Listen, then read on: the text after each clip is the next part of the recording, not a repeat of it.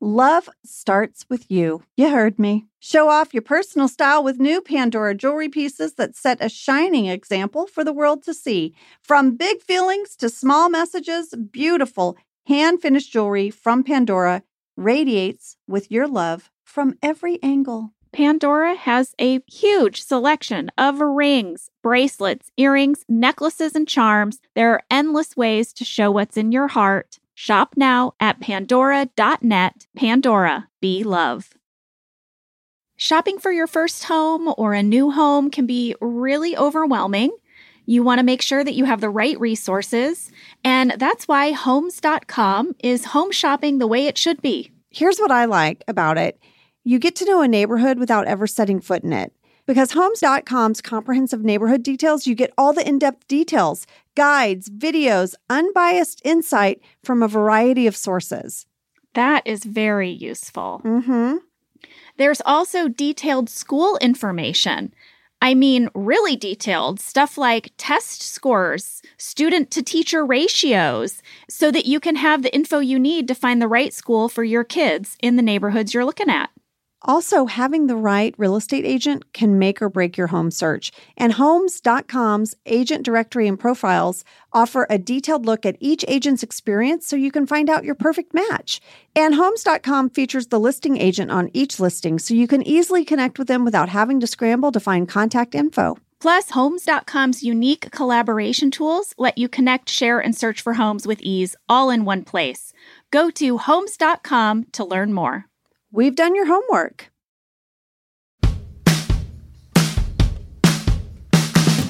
I'm Jenna Fischer. And I'm Angela Kinsey. We were on The Office together. And we're best friends. And now we're doing the Ultimate Office Rewatch podcast just for you. Each week, we will break down an episode of The Office and give exclusive behind the scenes stories that only two people who were there can tell you.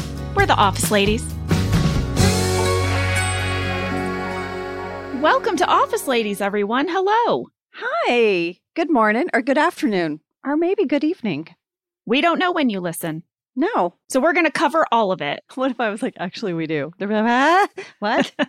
we are here today to talk about Local Ad, Season 4, Episode 9, which I'm going to declare a hidden gem. Whenever you say I'm going to declare, you know where my brain goes. I can't help it. Bankruptcy? Yes. For the rest of my life, I'm just going to walk this earth and someone's going to be like, I declare. And I'm going to think, bankruptcy. Yeah. You can't help it. It's like that's what she said. We can't help it. That's what she said. I don't know. It doesn't work. It is a gem. Let's hear about it, Jenna. It was written by BJ Novak and directed by Jason Reitman. Here is a summary. When the Scranton branch is asked to participate in a Dunder Mifflin television ad, Michael seizes his chance to exhibit his creativity and enlists the help and talents of his employees. I mean, has Michael ever had a more exciting day at work?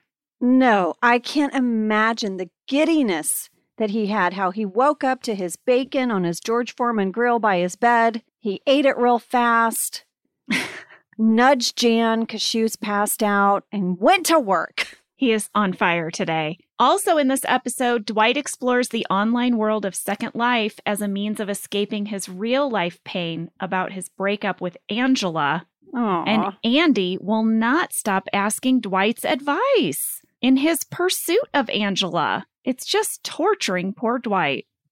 Is. Have you ever had a crush where your friend was maybe liking the same guy but was doing better or something? And they'd be like, hey, he said this. What should I say back? And you're just like, oh, It's the worst. it is. Poor, poor Dwight. Well, let's get into some fast facts. Fast fact number one like I said, this episode is directed by Jason Reitman. Jason Reitman, Golden Globe nominated for his movie Thank You for Smoking. He also won the Independent Spirit Award for Best Screenplay for that, and Academy Award nominated director of Juno, among many other things. I mean, amazing. Yeah. Now, when he came to direct The Office, he had finished Juno, but it had not come out yet. So all of those accolades were in his future. But one of the stars of Juno was Rainn Wilson. Yes. A little connection.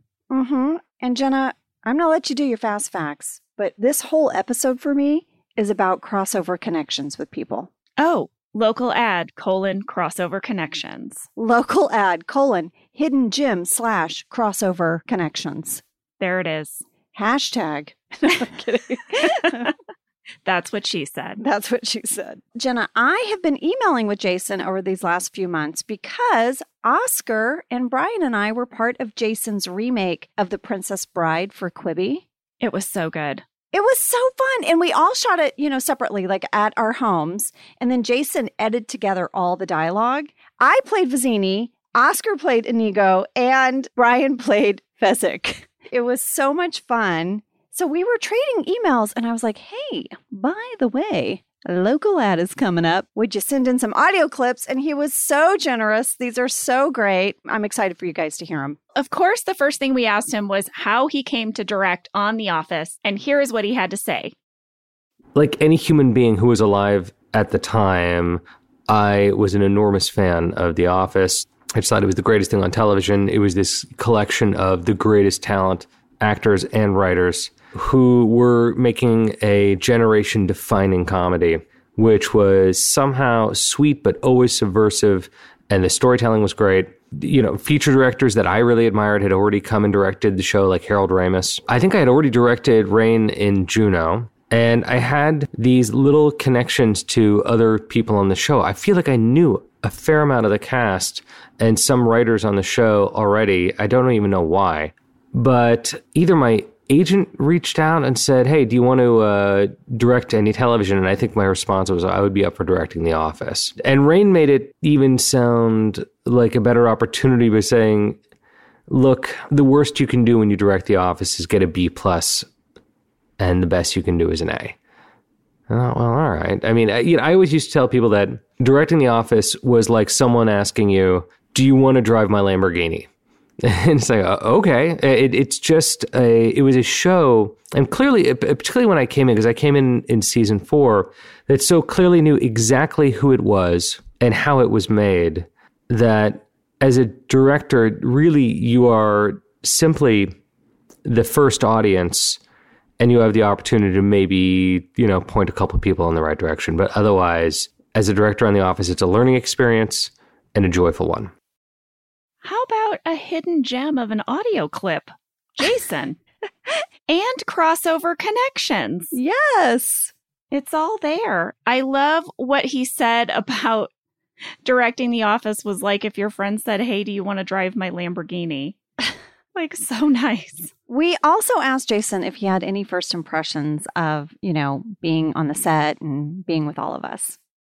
I remember getting there and I was just blown away by the directing process that the camera operators were meant to be performers themselves. And unlike anything I'd ever directed in the past, I was given a floor plan and asked to draw out the performance of the camera operators, which direction they would go and which direction they would look. Because the idea was that Within a single take, you should be able to cover every camera angle that can be used in the editing of a scene. So, this was a unique challenge as a director and kind of a thrilling one where you knew that there was eight shots you wanted to get off a wide, a couple mediums, close ups, and uh, you wanted to be able to pan into reactions. And that somehow you had two cameras, you had two operators, and they were going to need to catch all these things without catching each other. And they would duck under desks as one would pan by the other.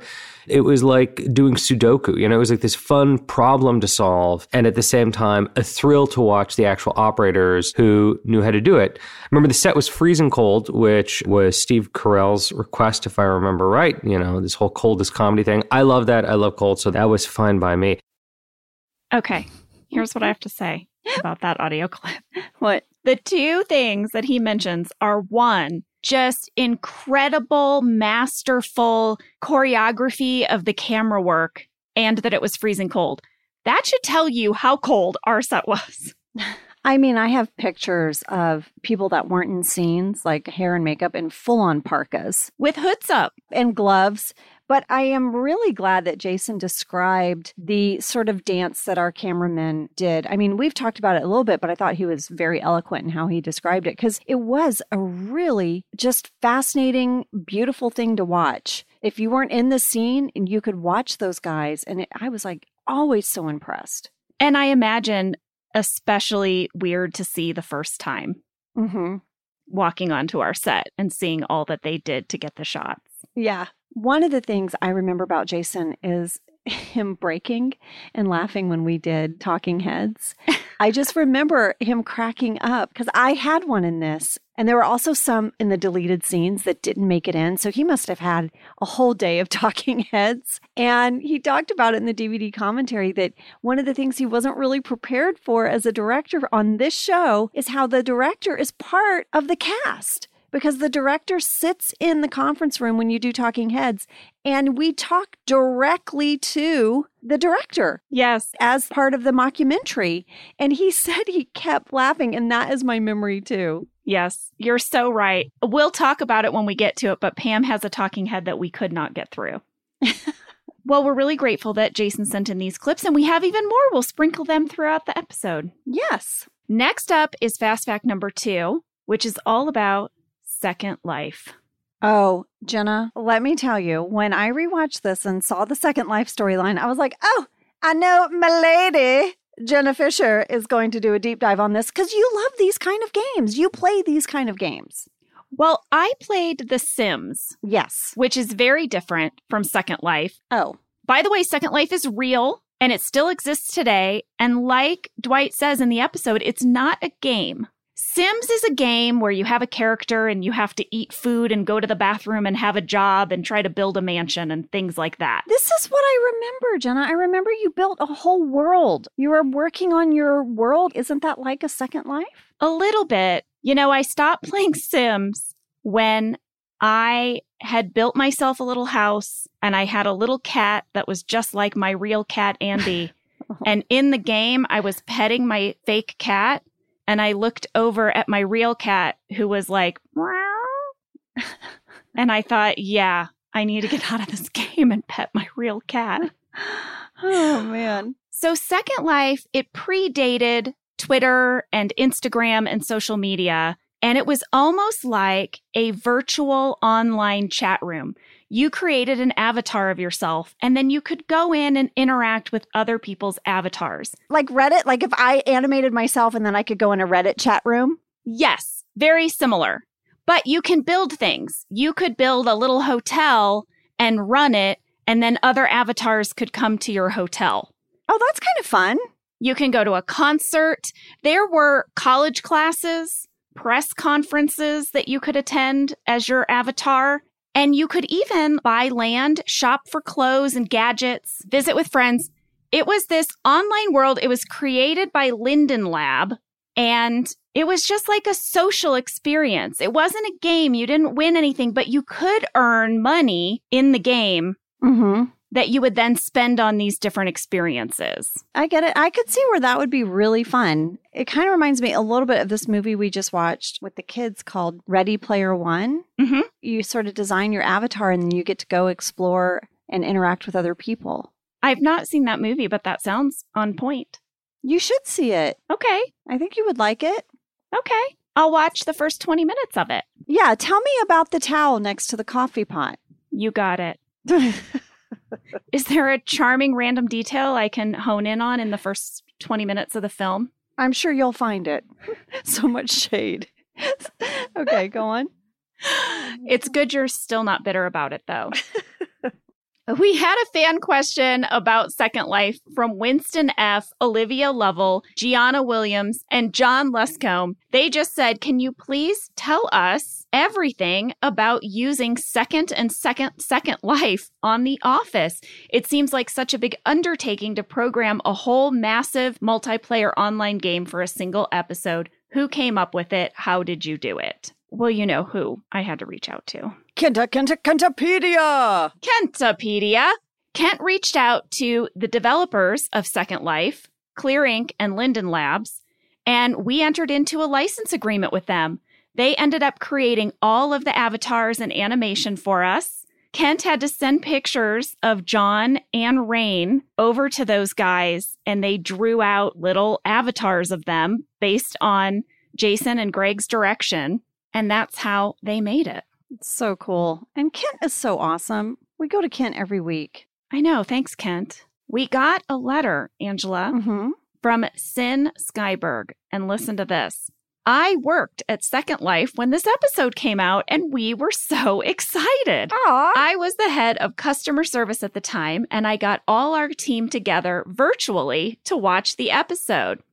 Second Life was and is a crazy place, and so much really nutso stuff happened in there. This was a big highlight for all of us. I bet Sin has some good stories. no, I didn't want to open up that Pandora's box because I thought, oh no, I don't want to get anyone in trouble. But how cool. I am now curious. That is so cool. Are you ready for fast fact number three? Yeah. I'm calling this one Kit Kat Fun Facts. Oh, did you do a deep dive on Kit Kats? Lady, of course I did. Oh my God. As you know, in this episode, the character of Andy cannot remember the end of the famous jingle Give me a break, give me a break, break me off a piece of that Kit Kit, Kat Kat, bar. bar. Yeah. So I thought y'all might like to know that the Kit Kat bar was brought to market in 1930 by Rowntree of York in the United Kingdom.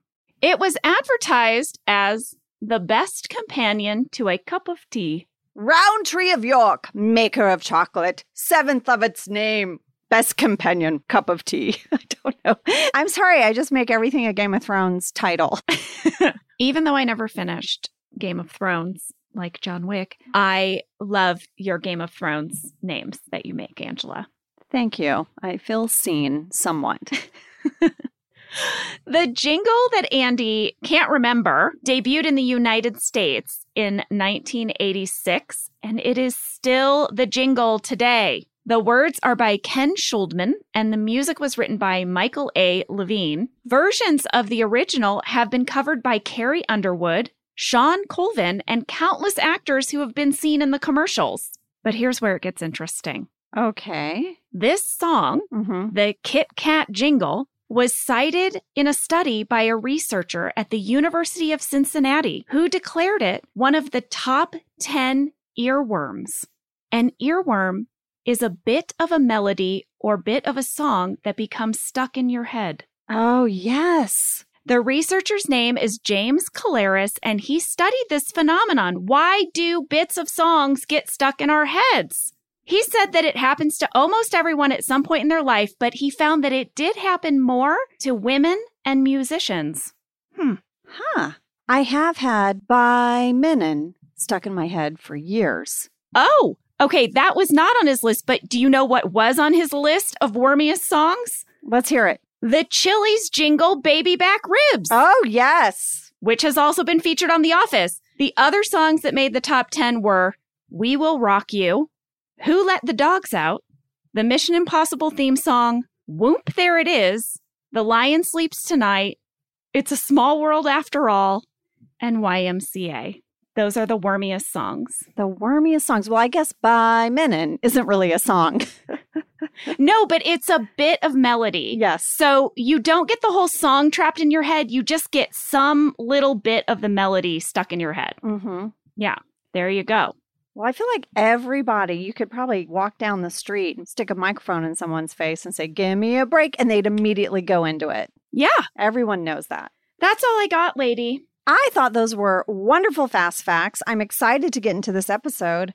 I've got some stuff coming up. Well, I hope it's a ton of hidden gems and crossover connections. I just want to remind you that's the theme of this episode.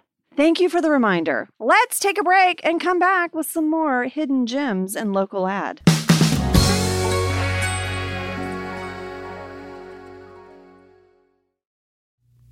When it comes to hiring, the best way to search for a candidate isn't to search at all. Don't search, match with Indeed. Indeed doesn't just help you hire faster. 93% of employers agree Indeed delivers the highest quality matches compared to other job sites, according to a recent Indeed survey. Ditch the busy work. Use Indeed to connect with candidates faster by scheduling, screening, and messaging. And Indeed's matching engine is constantly learning from your preferences, so the more you use Indeed, the better it gets. 23 hires were made on Indeed every minute, according to Indeed data worldwide. And listeners of this show will get a $75 sponsored job credit to get your jobs more visibility at Indeed.com slash Office Ladies. Just go to Indeed.com slash Office Ladies right now and support our show by saying you heard about Indeed on this podcast. Indeed.com slash Office Ladies. Terms and conditions apply. Need to hire? You need Indeed. Valvoline Instant Oil Change is the quick, easy, trusted place for your next oil change. You guys know my dad loves it. They are so convenient, no appointment needed. You can stay in your car while they do all the work. And their friendly expert technicians have over 270 hours of training and will get you in and out fast while performing a thorough, free 18 point maintenance check with your oil change. I recently went to Valvoline and I got my oil changed, and everyone there was so wonderful and nice and really just informative. I feel like I learned a lot about my car. Visit valvoline.com slash office ladies for an exclusive offer towards your next oil change. When you travel, do you ever think, like, oh no, I hope I locked up? Did I leave a window open? Things like that. Well, that's why you should invest in SimpliSafe Home Security today. SimpliSafe was named Best Home Security System in 2024 by the US News and World Report, and Newsweek ranked it Best Customer Service in Home Security. Well, you all have heard me talk about SimpliSafe because it really is simple and it does make me feel safe. We went through the website and we picked exactly what we needed for our home. That's what I really like is you can customize what you need to fit your living space, you know? I love our SimpliSafe. Simply Safe has given me and many of my listeners real peace of mind, and I want you to have it too. Get 20% off any new SimpliSafe system when you sign up for Fast Protect monitoring. Just visit simplisafe.com slash office ladies. That's simplisafe.com slash office ladies. There's no safe like SimpliSafe. All right, so this episode starts with a conference room scene. Michael is getting the gang to brainstorm ideas for their upcoming commercial. He's super excited. Right at the top, Phyllis shouts out, Dancing Baby. Jenna, you know what she's talking about, right? There were those commercials with dancing babies in them, right? It was this phenomenon. Okay, here's my little mini deep dive, guys. It's referred to as the Ooga Chaka baby. It was a 3D rendered animation of a baby dancing. It became a media phenomenon. It was one of the very first viral videos in the 90s. It was this dancing baby animation. It went all over these popular web forums, websites. It got emailed to people, demo videos, commercials. Eventually, it ended up in mainstream television. It was featured on CBS, CNN. And then what I remember it from is it ended up being part of these like fantasy kind of things that Ally McBeal would have on her show. Oh, yes. Right? Yes, the dancing baby on Ally McBeal. I remember that. So, this was one of the very first viral videos. And I went back and watched it. It's so creepy. it's so creepy. I have to put it in our stories. It is just the creepiest thing. America, what did we love about it? Sometimes you look back and you're like, why did we go so crazy over that thing? I think because we'd never seen anything like it. This was like sort of the beginning of what memes and GIFs or GIFs, what do you call those? This was the beginning of that. This was this 3D animated baby dancing awkwardly to this song. And people were like, oh my God. Lady, also at the very beginning of this episode, we had a fan catch from Linda Kay, Sadie Kay, and Jackie Hewitt in the background of Michael's talking head. Angela, you are way out of character. What is going on there? It's at 16 seconds, everybody. 16 seconds. I know. I have it. I took a screen grab of it. I am literally laughing and then I just start chatting away. you see my mouth going. I am so out of character. I clearly didn't realize I was in the shot. Sometimes they would have Steve do talking heads right outside the conference room, and we were in the background, but it was like a little blurry, you know? Yeah. And I didn't realize, but I looked and it's Rainn, Brian, me, you, and Ed. And I guess I'm telling a story. you are holding court. You are seated with your legs crossed, and we're all kind of standing around you. And you are clearly telling a very fun story. I know. I caught it too. It was amazing.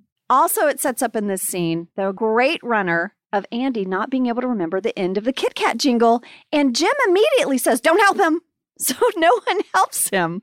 I know. That is the worst. I know. It also sets up that Pam has volunteered to make a logo for Michael's commercial. She's going to design a logo. She's very excited. Well, she says she's taking an animation class. I love that. I know. I was like, go Pam. Next, the ad guys arrive. Michael runs out of the conference room and he is immediately going to start pitching them his ideas. He says he wants this commercial to be like MTV on crack. He goes around, he introduces them to everyone in the office. There's even more in the deleted scenes. He literally goes up to like every single person and does like a horrible introduction of all of them. The way only Michael can. If you want to see some more awkward, cringy Michael introductions, go to the deleted scenes. These two ad guys were played by Kyle Bornheimer and Tim Kang. You probably recognize these guys. Kyle has been on a ton of stuff. He was on Brooklyn Nine-Nine. He's done a bunch of commercials. Tim is the same way. He went on to be a regular on The Mentalist and the reboot of Magnum PI. Yes. Are you ready for some crossover connection? Lay them on me. Tim, who plays Tim, ready for this? His daughter and my daughter were on the same soccer team in 2019, the Falcons. I was the team parent. My ex husband Warren was the coach. We make it work, y'all. We make it work. And the Falcons made it to the finals in our AYSO division. We went on to play in the regional playoffs, you guys, and then we advanced to the area playoffs. The girls came in third and they were the runner up team to go to state. Lady, I will never forget your messages to me during this time of Isabel's soccer team going so far. It was the never ending year of soccer. It was. I would text you and I would say, What are you up to? And you're like, Lady, we are still in this soccer tournament. yes. But it was so exciting. I remember how excited those girls were. And Tim is one of the other parents of another girl. I love that. Yes. So Tim and I have sat on the sidelines together and cheered our girls on. Well, I have a connection to Kyle. It's not as exciting as that, but we were both in the movie Blades of Glory. He played the rink PA announcer. Mm-hmm. And so I guess in a way, we also both sat in stands and cheered on a sporting event Yes. of ice skating, though fictional. Yes. Well, I have another crossover connection for you, Angela. I think I know this one. This one's really weird, and it's going to be a runner through this whole episode. Like every guest star in this episode, Local Ad, has also had a guest appearance on Monk. It's so wild, isn't it? what is going on? Kyle played Uniform Cop in Mr. Monk and the Kid, and Tim played Mr. Brenneman in Mr. Monk is Up All Night. I know. It's so wild to me. We have more crossover connections coming up, but there's your first two. Now we get into this episode, and it opens with Dwight playing Second Life. And Jenna, at three minutes, 39 seconds, is it just me or does Dwight fly like Mother in Raised by Wolves? I don't know Raised by Wolves. I know. this- I knew This you would know sounds very similar to Game of Thrones. Okay, Raised by Wolves is nothing like Game of Thrones. It is just the weirdest show on HBO Max. Here's the overview of Raised by Wolves. Two androids are tasked with raising human children on a mysterious planet. As the human colony threatens to be torn apart by religious differences, the androids learn that controlling the beliefs of humans is treacherous and a difficult task. Hmm. Also, the android's mother is able to have babies. It's very bizarre, Jenna. It's so bizarre.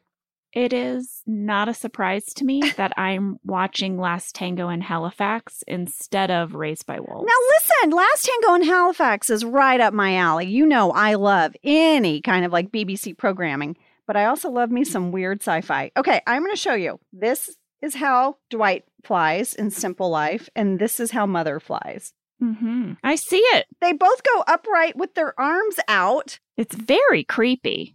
I know. Anyone else that watched Raised by Wolves, go to three minutes, 39 seconds. Watch how Dwight does his liftoff, and it will remind you of Mother. Angela will also put that on the pod.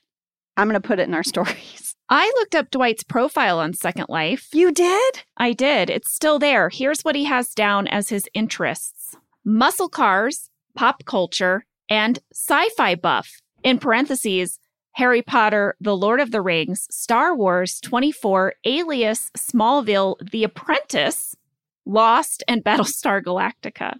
His talents are listed as avid cornhusk doll maker, beat sculptor, and knot tying champion.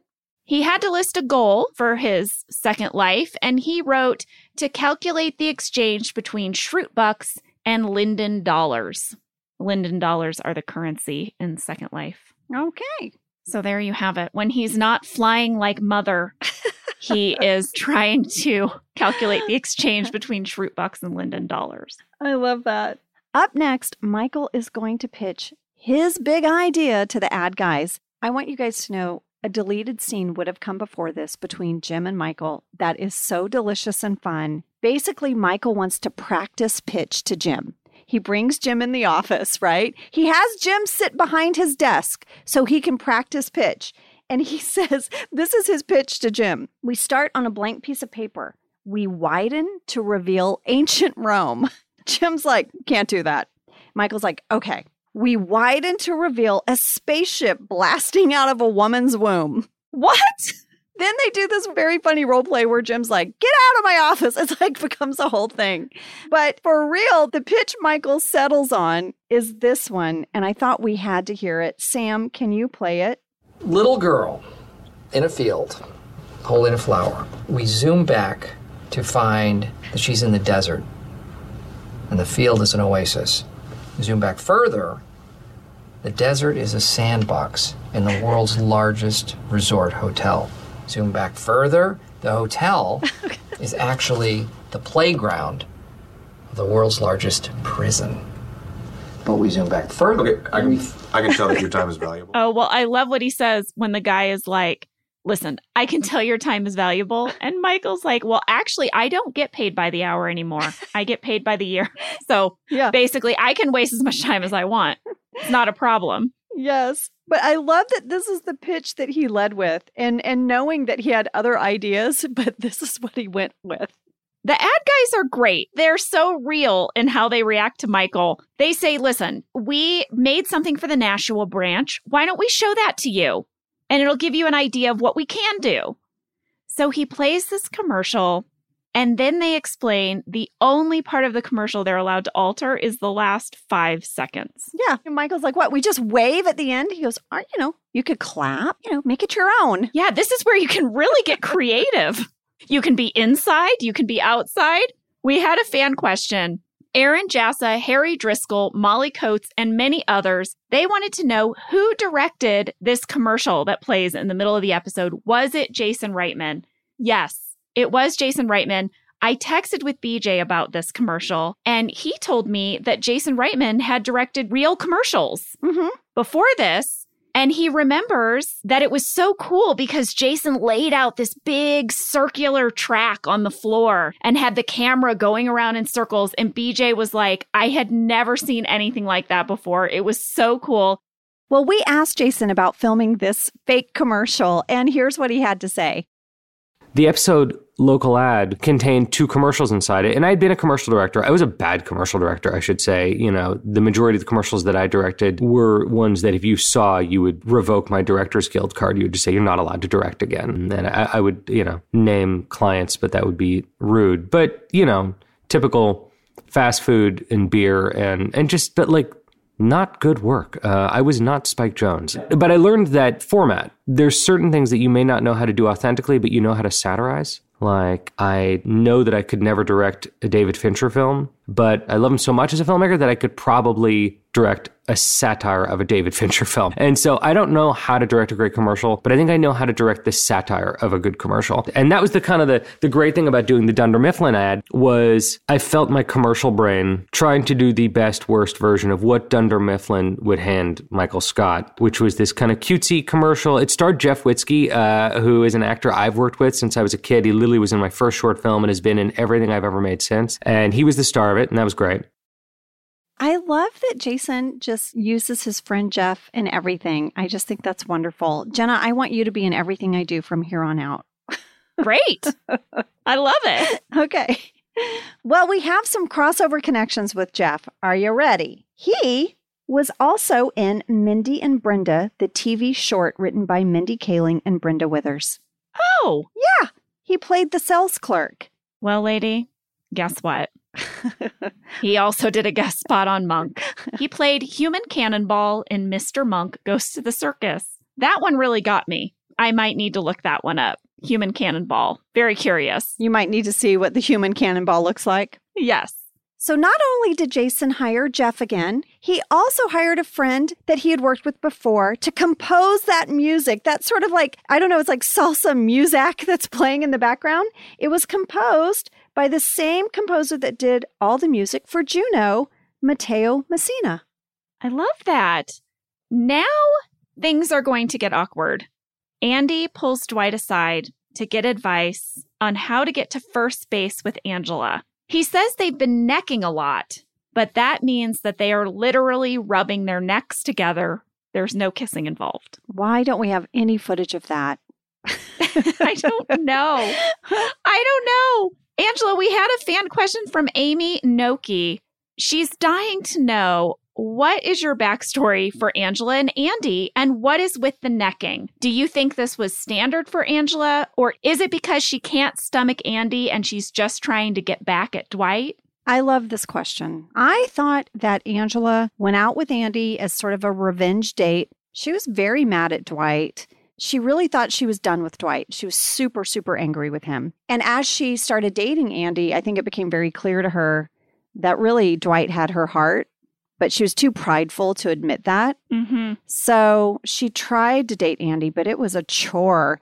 And I think the necking thing is just something she was doing to put him off. Like, how can I let him touch me, but not really touch me?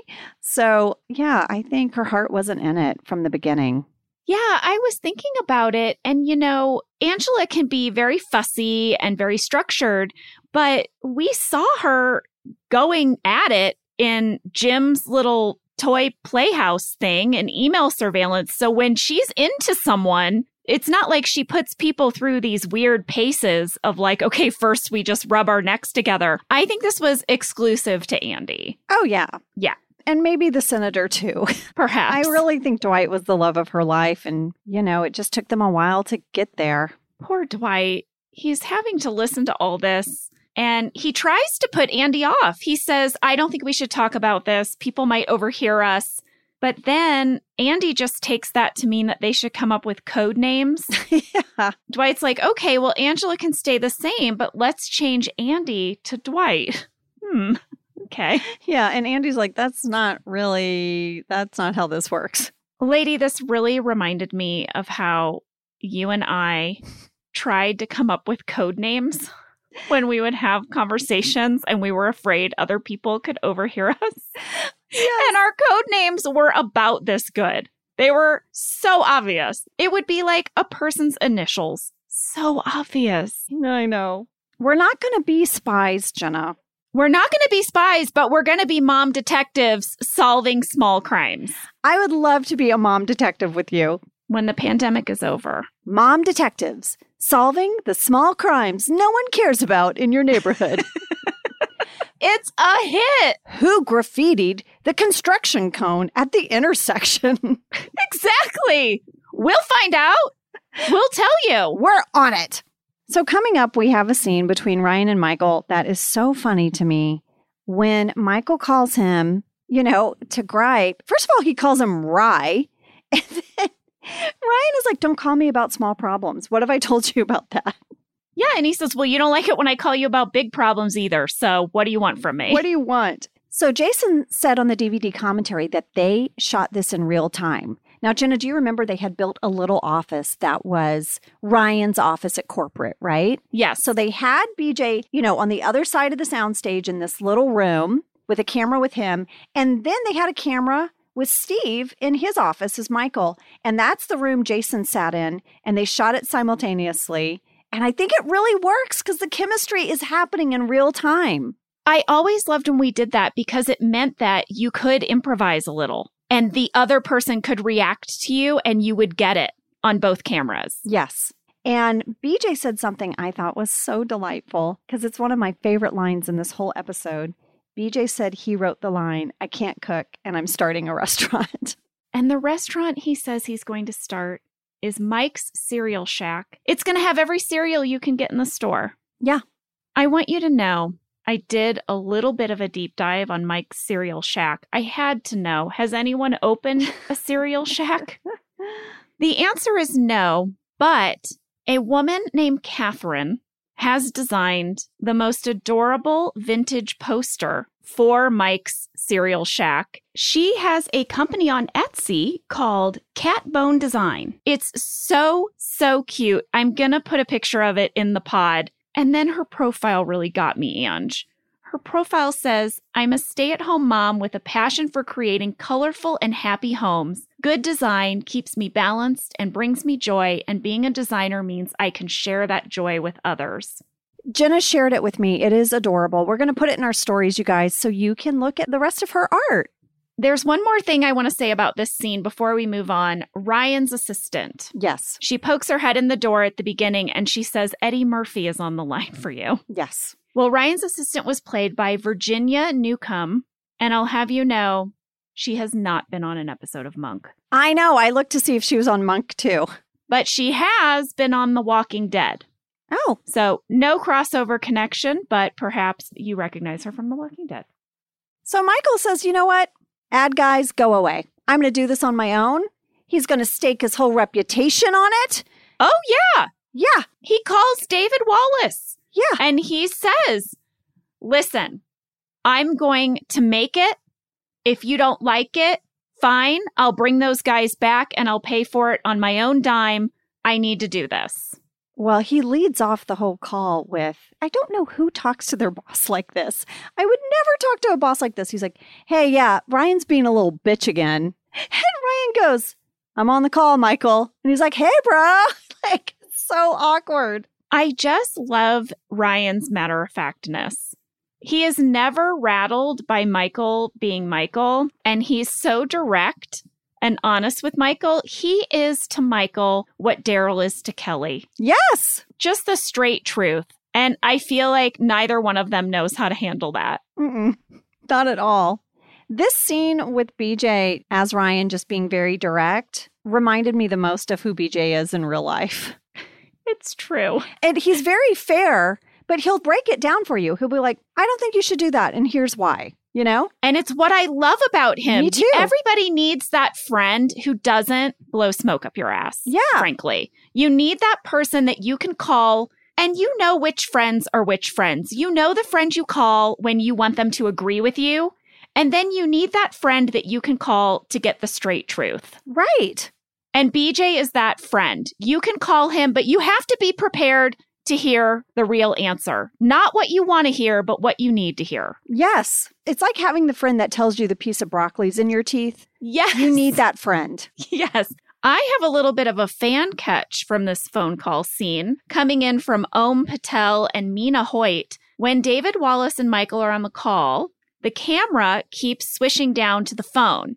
At first, the time on the phone shows that it is 9:38, but at the end of the call, the clock shows 9:22. Oh, that's a good catch. I want you to know that the date on the clock says October 3rd, 2007. That is when we shot this episode. I think that clock is the real time they were shooting this episode. They shot it in the morning around 9 a.m. on October 3rd, 2007. I'm positive of that. So Michael's about to gather everyone in the conference room, but maybe we should take a break and then we'll come back and get into his big ideas for his big commercial. They have a huge shoot ahead of them. All hands on deck. I know, Sue Grafton. Sue Grafton. We'll be back.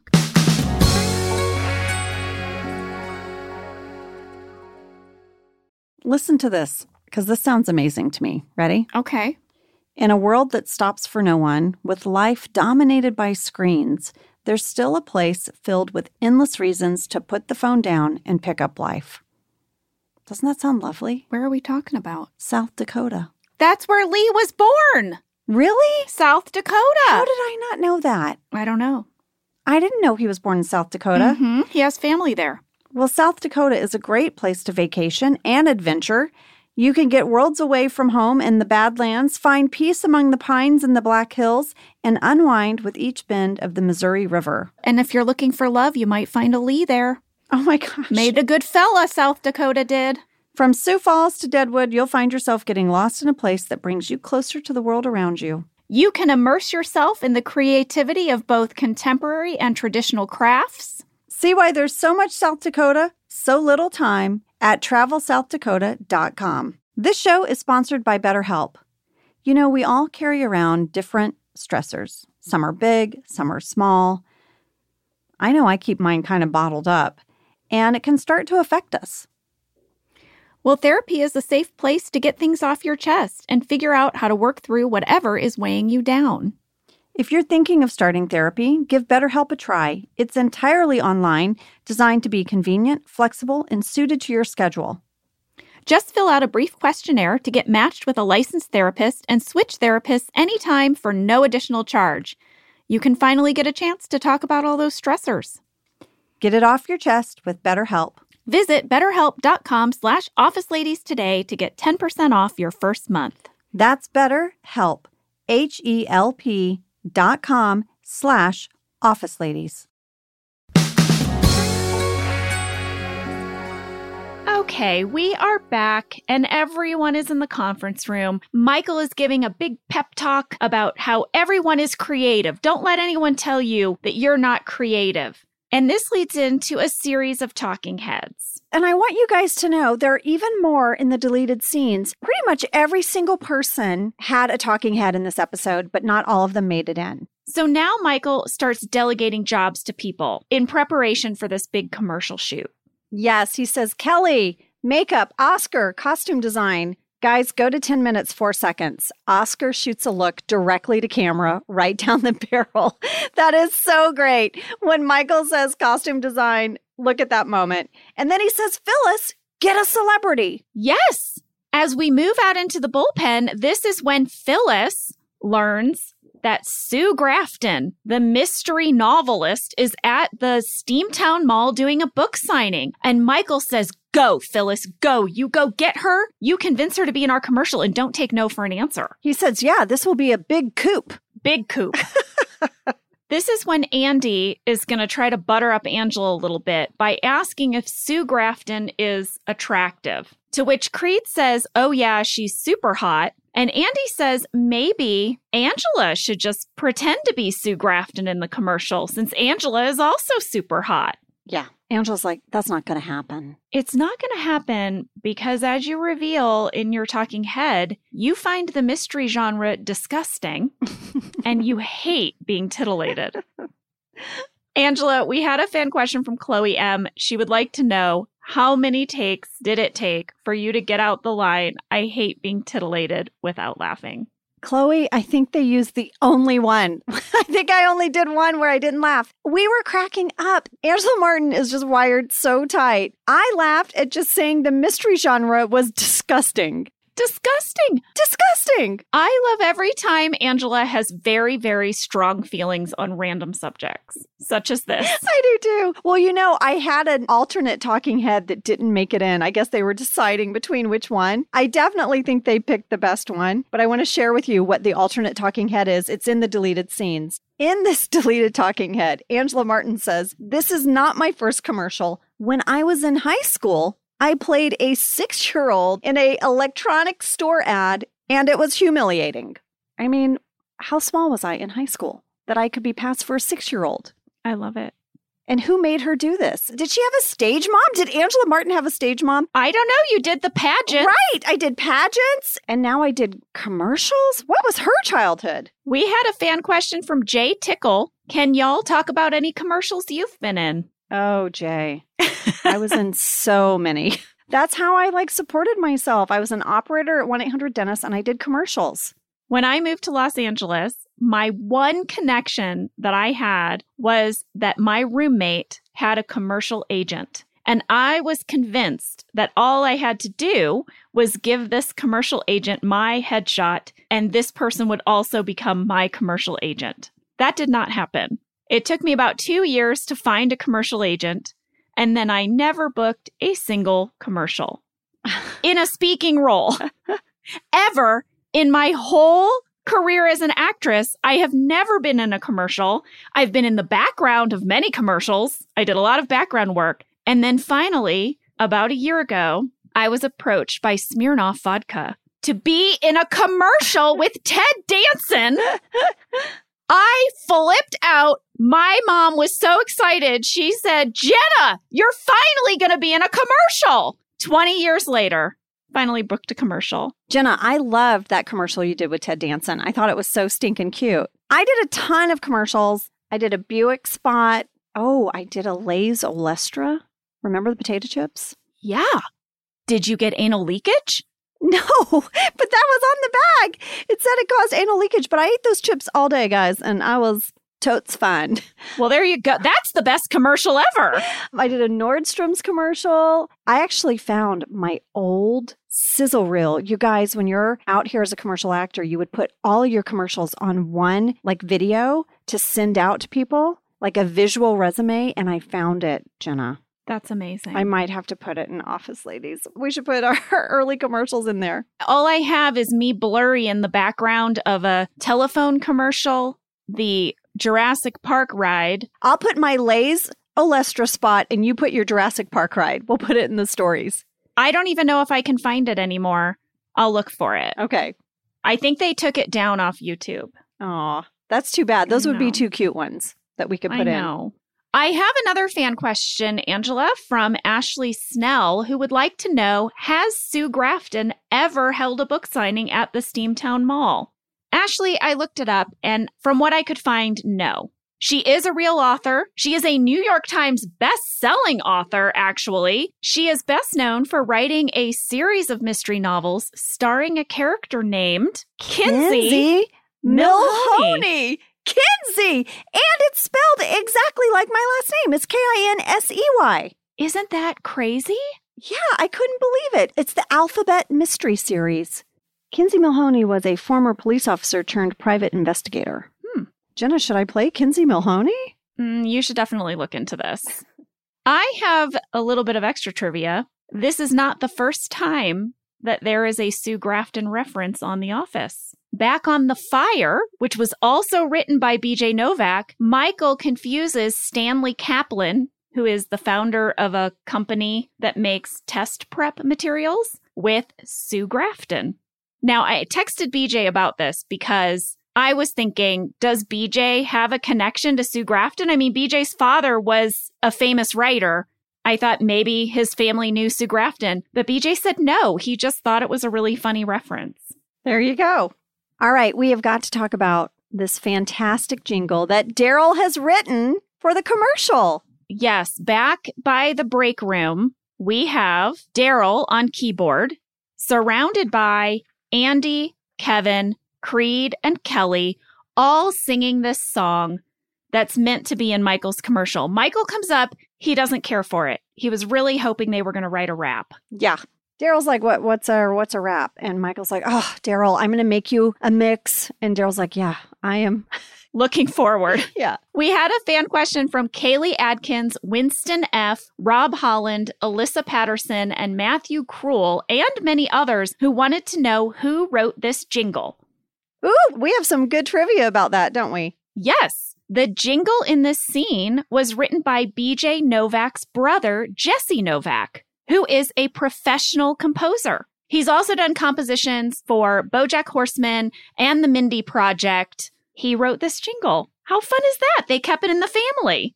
It's so great. Well, Jenna, now Jim overhears Andy telling Dwight he has an update for him for Operation Fallen Angel. Mm-hmm. And Jim is worried about Dwight and goes over to Pam, you know, going to share with her about his second life. Like, dude. Yes, Jim has created his own Second Life avatar because he's worried about Dwight. Yes. And he shows Pam, look at how bad it is. I'm going to take you into Second Life. Dwight has created Second Second Life so that he can disconnect even more from reality. And this is when we find out a lot of things about Jim. About Jim, about Philly Jim. Yes, Jim's avatar has a guitar, Mm-hmm. Slung on his back. Remember, the only indication we've ever seen of Jim and guitar is that lone guitar in his room during email surveillance, but we never see him play guitar. Clearly, Jim wishes he had learned to play that guitar. It's part of his second life avatar. Yeah, I guess it just sits in the corner of his room and is collecting dust. And even Pam is like, What? I didn't know you played guitar. Yeah. We had a lot of fan questions about this, Angela. Maria Sosa, Kiana Raber, Autumn Baker, Natalie H., and Delissa Alanis, who said, We find out that Jim's Second Life avatar is a sports writer in Philly. Was his avatar's job the inspiration for Jim's season nine job? Was this planned?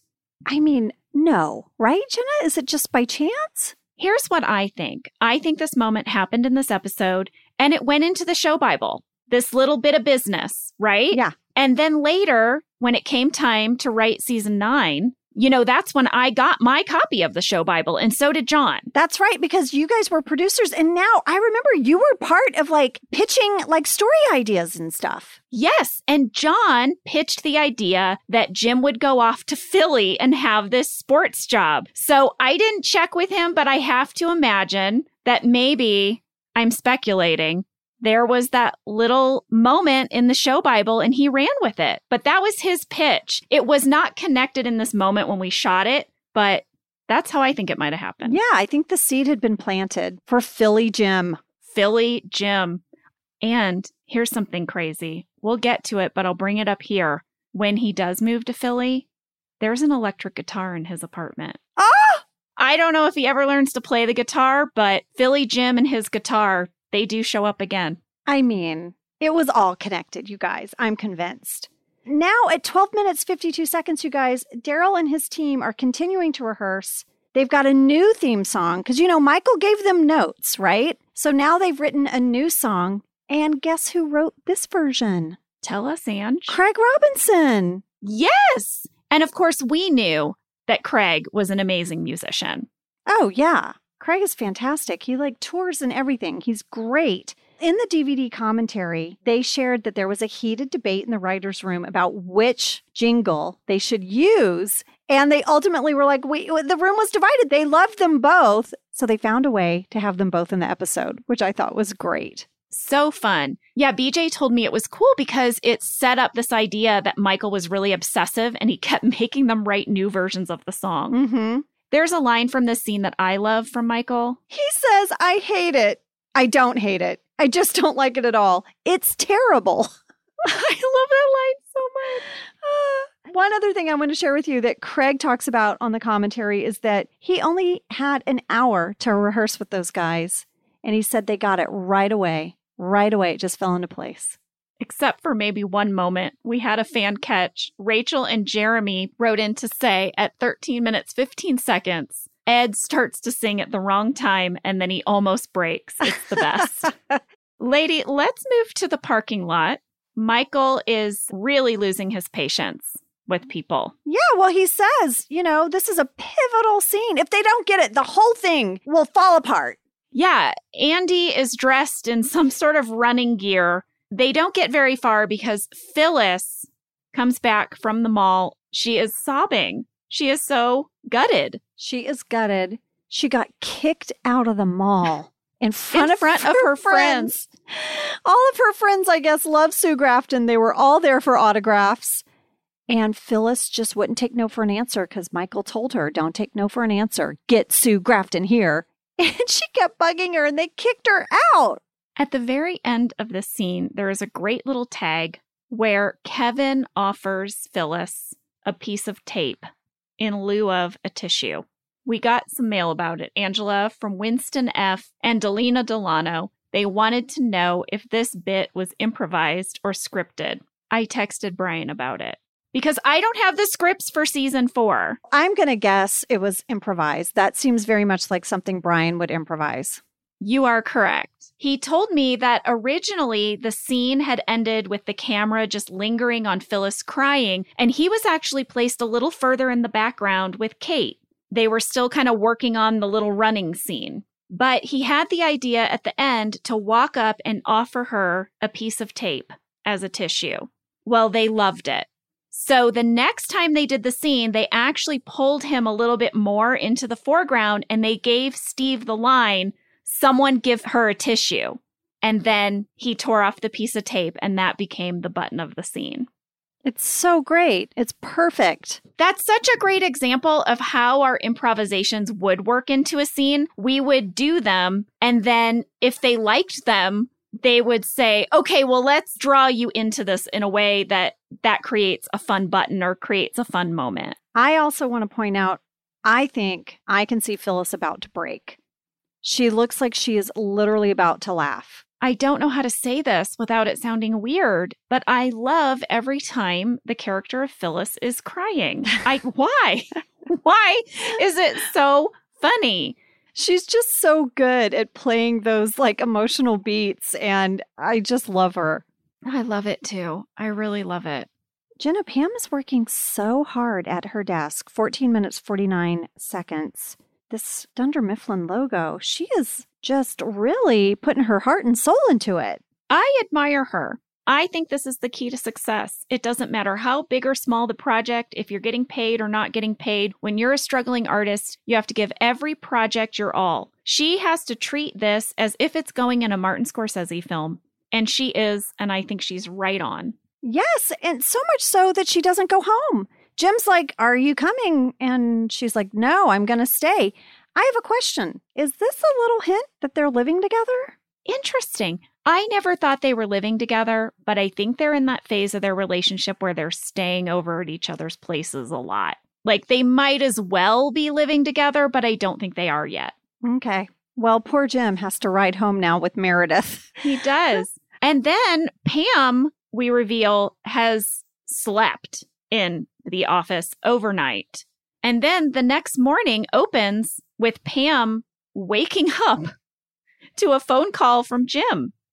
He got her breakfast. He got her breakfast. And in the commentary, they said there was a big debate in the writer's room about does he bring her orange juice or coffee? I don't remember seeing either on the desk. There's a cup of orange juice and what looks like some kind of breakfast, maybe sandwich. Yeah, I'm guessing it's from McDonald's because Jim says that Creed ate the hash browns. Yes, but they felt like orange juice was just a sweeter token than coffee. That's what they decided. But no detail went unturned, you guys. This is the point that there was a whole conversation about should there be orange juice or coffee. That's how much thought was put into all of these moments. Well, you know, Pam does not regularly drink coffee, you know, she drinks tea. So I think orange juice was the right choice. Yeah.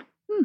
Well, Pam explains in a talking head that she worked until 2:45 a.m. and then she had to decide between spending the night with Michael and Dwight in the office or risk driving home and falling asleep at the wheel and dying in a fiery car wreck. She passed out on her keyboard trying to decide. So, this was the talking head with Jason that I could not get through. I could not get through that last line. I passed out on my keyboard trying to decide because there's this little pause. And in that pause, the anticipation of that last line would make us laugh. This is something you guys should all know. I have found over the years, and I think Jenna, you'll agree with me, it's the pauses in comedy that get you almost more than the line. When Steve would pause before saying something ridiculous as Michael, it was that three second pause that would have us all on the floor. It was like this collective moment where we all knew what was coming and we couldn't bear it. A hundred percent. I have a catch. Okay.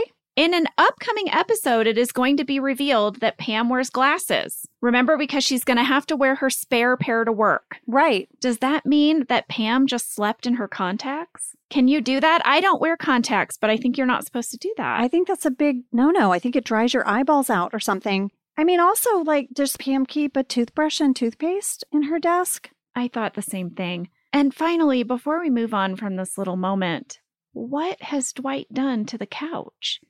He turned it on its side and then he has taken all the cushions off and he is sleeping under the cushions. It's so odd. I think he got cold and he was trying to make a cushion blanket. I guess it's very strange. I feel like he's done it before. He has a system for that couch. What we know now, Angela, is probably that Dwight, Pam, and Michael all have really bad breath because I can't imagine any of them had toothbrushes. No. Maybe Michael, though. I feel like maybe Michael keeps one in his cabinet. So he's got fresh breath. But I, I mean, My guess is Michael has a whole change of clothes in that cabinet. He's got some boxer shorts, pair of socks. yeah. He's prepared. Should we move into the break room? Because Andy has some news for Dwight. Oh, Operation Fallen Angel turned a corner. I guess while they were doing their form of necking, he's kissing her earlobe and she says, Oh, D. Dwight's face lights up. Lights up. Andy thinks that this is because of his name, Andy, but we all know the truth. Andy, what a stretch. Why would she single out one letter of your name? O A O N O D O Y. Yeah. But Dwight then has this very fun moment where he is rejoicing with Andy over Angela calling out OD. There's hope, Dwight. I love the next scene. Michael sends the commercial to corporate. He's like, they'll probably watch it right away. I know I would. Yeah. And he's like, I'm not going to call him. I'm not going to bug him. And then he calls him 10 seconds later. I know it's perfect. We've all been there. Yeah. We've all like sent somebody something we've written, something you've worked on. Ugh. And then you just wait and wait. And then you do that thing in your head where you're like, oh my gosh, what if my email was down? Yeah. What if they never got it? Hmm. Oh, I should call them. I should text them and just Yeah. nudge them. Yeah.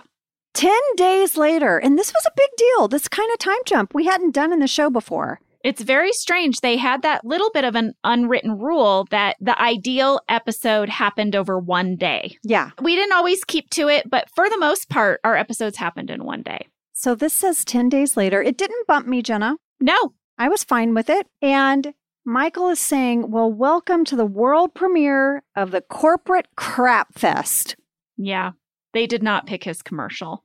They did not. The whole gang has gathered at Poor Richard's Pub to watch the Corporate Crap Fest. Yeah, Yeah. they watch it. They're delighted. They are in the last five seconds. It's the same commercial as the Nashua branch, but this time it ends with everyone at Dunder Mifflin Scranton waving. On the roof. On the roof. I guess that was Michael's big creative contribution is we'll wave from the roof. Yeah. We won't be in the parking lot. We're going to go on the rooftop. Jenna, do you remember I wasn't there that day? No. I know. Mindy and I both were not there that day. We had to be superimposed in. We never went up on the roof. We just did a wave. They sort of cheated it in the parking lot, and then they did a little fancy editing and put us in the shot. That is crazy because I did look specifically to see if everyone was in there and you're there. But if you look closely, and I screen grabbed it, Mindy and I are kind of awkwardly off to the side. Do you see the gap? That is crazy. That's like that crazy thing they do when someone has to play their own twin. exactly. Well, you can see it at 18 minutes, 10 seconds. And I know why I couldn't be there that day. I can't remember why Mindy couldn't be there, but I had one of my first OBGYN appointments because I was pregnant.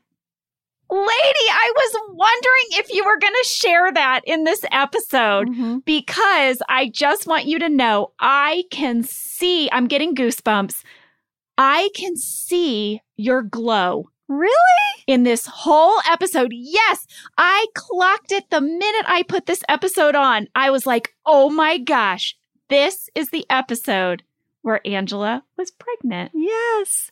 And I had this appointment and I guess I couldn't move it. And, you know, Kent was really sweet. He was like, oh, it's fine, Angela. Well, don't worry about it. Go to your appointment. Yeah, that's why I wasn't in it. Well, I'll never forget, Angela, because you told me you were pregnant in my trailer at work. Yes, this is one of my favorite moments of our whole friendship. We were in Jenna's trailer having lunch as we often did, and you were telling me a whole story. I think it was about your cat. Was it about your cat? Lady, I remember I was done with lunch. You were still eating, and I was doing these little five pound weights, little bicep curls. Yes, you were telling me a whole story while lifting weights. You're very passionate. I'll never forget it because I go on and on and on and on. I'm pumping my arms, and then I get finished, and you say, Well, I have some news. I'm pregnant. and I just dropped the weights and I screamed. And our AD came over to the trailer because I think they thought someone had had an accident. There was this huge thud followed by a scream. And then you said to me, Ange, why didn't you interrupt me? I'm just rambling on about nothing. And you're sitting on this big piece of information. Why did you let me go on and on? And I said, Well, I wanted to hear your story. My God, so funny. I was just so happy for you. I knew how much you wanted to be a mother, and I could just. I'm tearing up right now thinking about it because you are such a good mother. You are a born nurturer. Aw. And I was just so happy for you. Aw. I knew how much you wanted that. Ah. But yes, when I watched this episode, I knew right away, oh, this is the one. And I didn't know if you were going to share it or not. So I waited. Yes, I was never up on the roof. Never. Never in the whole series. Wow. I know. You're old hat at being up on the roof. Oh, man. So Jim does a very sweet thing. He asks the bartender if he will play their commercial, the one that they all made together. He hands him the disc, and Michael is so moved by this. Yeah. Well, you know, the bartender slash waiter guy Mhm. was played by Drew Powell. Mm-hmm. You guys might recognize him from Gotham. He's a regular on Gotham. He also played Eddie Murdoch from the Monk episode, Mr. Monk Can't See a Thing. And here's my crossover connection with Drew. Drew and I played husband and wife in a lifetime movie called Terror in the Woods. Oh, I remember Yes. this. Yes, we filmed it in Atlanta. And so we hung out and spent some time together. And when I got back to LA, we realized our kids were at the same elementary school. You're kidding me. No, our sons went to elementary school together. And then I started seeing him at morning assembly meetings and all kinds of stuff. That's so crazy. I know. What a small world. So everybody watches Michael's version of the commercial, and it's so charming. Everyone reacts really well to it. And there was a decision to be made as to whether or not, when we watch Michael's commercial, we were going to be kind of embarrassed and like, oh, Michael, or if we were all going to love it. And Jason talked about this. It was really important to him that they pick the sweeter ending. Here's what he had to say. there was an opportunity for a tender ending. And I got the sense that the writing staff of The Office was hesitant to do too many of those. That there's this kind of traditional television episode where it's funny throughout, it has opportunity for satire, and then towards the end, you have some sort of tender denouement. And that they didn't want to be doing this every time. But I really wanted that for this spot. I really wanted the episode to end in a bar where the cast is watching the commercial together and they bond over it. And there's something really lovely about people who come together to make something. That was really important to me because that's an idea I know really well. I think anyone who's ever done a high school play or made a high school video or done anything creative knows what it feels like when outsiders come together to make something. And no matter how it turns out, the collective process of creating something is just wonderful and bonds you and erases fights because you can't help it but come together and make something. And that's what the end of that episode felt like. I remember everyone just standing in the bar watching the episode and we aired the actual, you know, we played back the actual thing. It was just so lovely. And I remember seeing a cut of the episode for the first time. And again, watching an edit of the episode was much like directing it. These guys knew what they were doing. You know, I don't think I had any notes. I just kind of watched an Office episode that I happened to have a directing credit on. And it has a slightly emotional ending. And I'm really proud and I'm really grateful that the writing staff was up for that at the end of the day uh, because it makes me cherish the episode even more. I love it too. Oh my gosh. Yeah, I couldn't imagine it any other way. I mean, this was such a big collective project that everyone came together for. I feel like everyone in the office would have had some kind of personal interest in it. And I'm so glad we were happy and reacted that way. I have a confession. What? The very beginning of the commercial, it starts with a woman's hand taking a piece of paper off of the copier. Yeah. That is supposed to be me. That's supposed to be Pam. But I wasn't there that day. I don't know why. I was not pregnant, everybody. For whatever reason, they put Pam's watch and Pam's sweater on someone else. Huh. I don't know. I kind of feel like it was one of our ADs or one of our PAs. So that is not my hand at the top.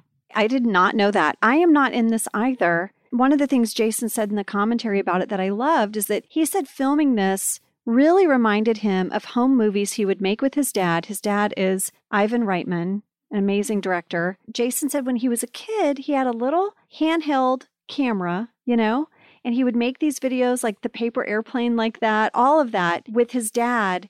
And it really reminded him of that. And that's, in fact, how they shot. They shot with just a little handheld. It's funny you mentioned the paper airplane because we had a fan question from Grant Pickle who said, How did you get the shot of the paper airplane? Well, guys, they just taped it to the front of this little handheld camera. And Jason talked about the inspiration behind that shot. Sam, will you play that clip? There was a shot that really became popular in the 90s and you saw it in like Sam Raimi films and John Woo films. I associate it with Evil Dead 2 and Army of Darkness, but also would have been popular in like literally any John Woo film where you like follow a bullet, you know, where it looks like the camera is riding on the back of a bullet or an arrow or something like that. And I could have just imagined, you know, Michael Scott seeing any one of these films, you know, Mission Impossible 2 or like Broken Arrow or, you know, I don't know. I don't know if Michael Scott watches the old Hong Kong films. But maybe he just saw like Van Damme and Hard Target and was like, we need to do a camera attached to the paper airplane shot. And again, this is my favorite kind of thing. It, it would be kind of great to make an entire movie that way. I love how much thought went into this commercial. It's so perfect. Yeah. We end this episode with a little tag. It's Andy's talking head. He's still trying to figure out the end of the Kit Kat jingle. He cannot figure it out. And he struggles with it throughout the whole episode. Jenna, I wrote down every single guess that Andy made. Ed also mentions in the commentary that he must have improvised like 20 of these, and he didn't know until he watched the episode which ones made it in.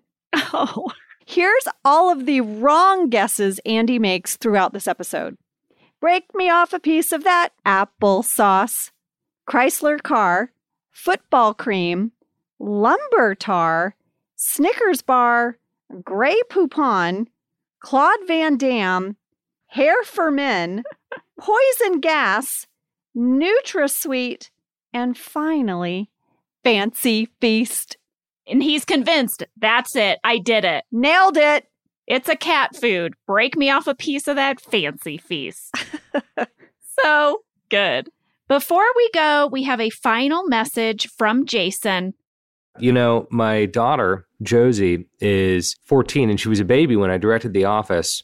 And to this day, she has only seen one movie I've directed. In fact, up until recent, she hadn't seen any film I'd ever directed. And the only thing she had ever seen that I had directed was The Office, of which she is a super fan. And that made her overwhelmingly proud of me. And it made me very grateful that I had directed The Office because it put me in such high esteem of my child. But just to say thank you, it really is a privilege to be part of the history of that show. Every once in a while, it'll pop up in a way. Certainly, when I'm doing interviews, it's one of the questions that always comes up. What was it like to direct The Office? Because it's kind of like, you know, there's only so many people who have walked on the moon, and there's only so many people who have directed The Office. And I get to be one of those people. I've directed two episodes, in fact. And it's something that I carry really proudly because, you know, I didn't create that thing. I just got to be a guest. You know, there's this presumption that you need to be angry to do comedy. And being at the office proves that concept wrong because it was a group of some of the loveliest and funniest human beings I've ever met. So sweet. So sweet. And Josie, we're so glad we helped make your dad cool. Yeah, there you go. Guys, thank you so much again for sending in your questions. And Jason, thanks for sending in all those clips. And we will be here next week talking about Branch Wars. It's another hidden gem. I think we're going to have a few hidden gems in a row. I'm predicting. See you next week, everybody.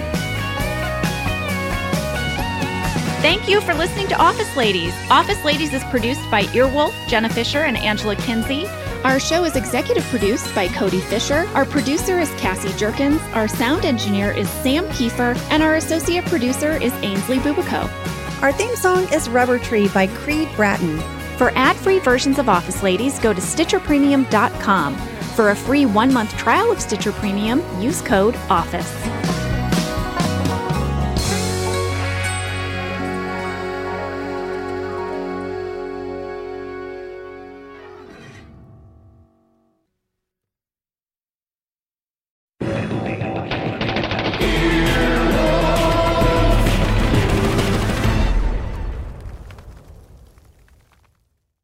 The living room is where you make life's most beautiful memories. But your sofa shouldn't be the one remembering them. The new life resistant, high performance furniture collection from Ashley is designed to withstand all the spills, slip ups, and muddy paws that come with the best parts of life.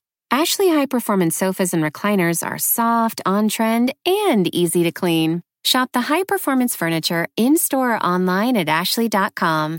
Ashley, for the love of home. You can start your day off right when you find a professional on Angie to get your plumbing right first. Connect with skilled professionals to get all your home projects done well. Visit Angie.com. You can do this when you Angie that.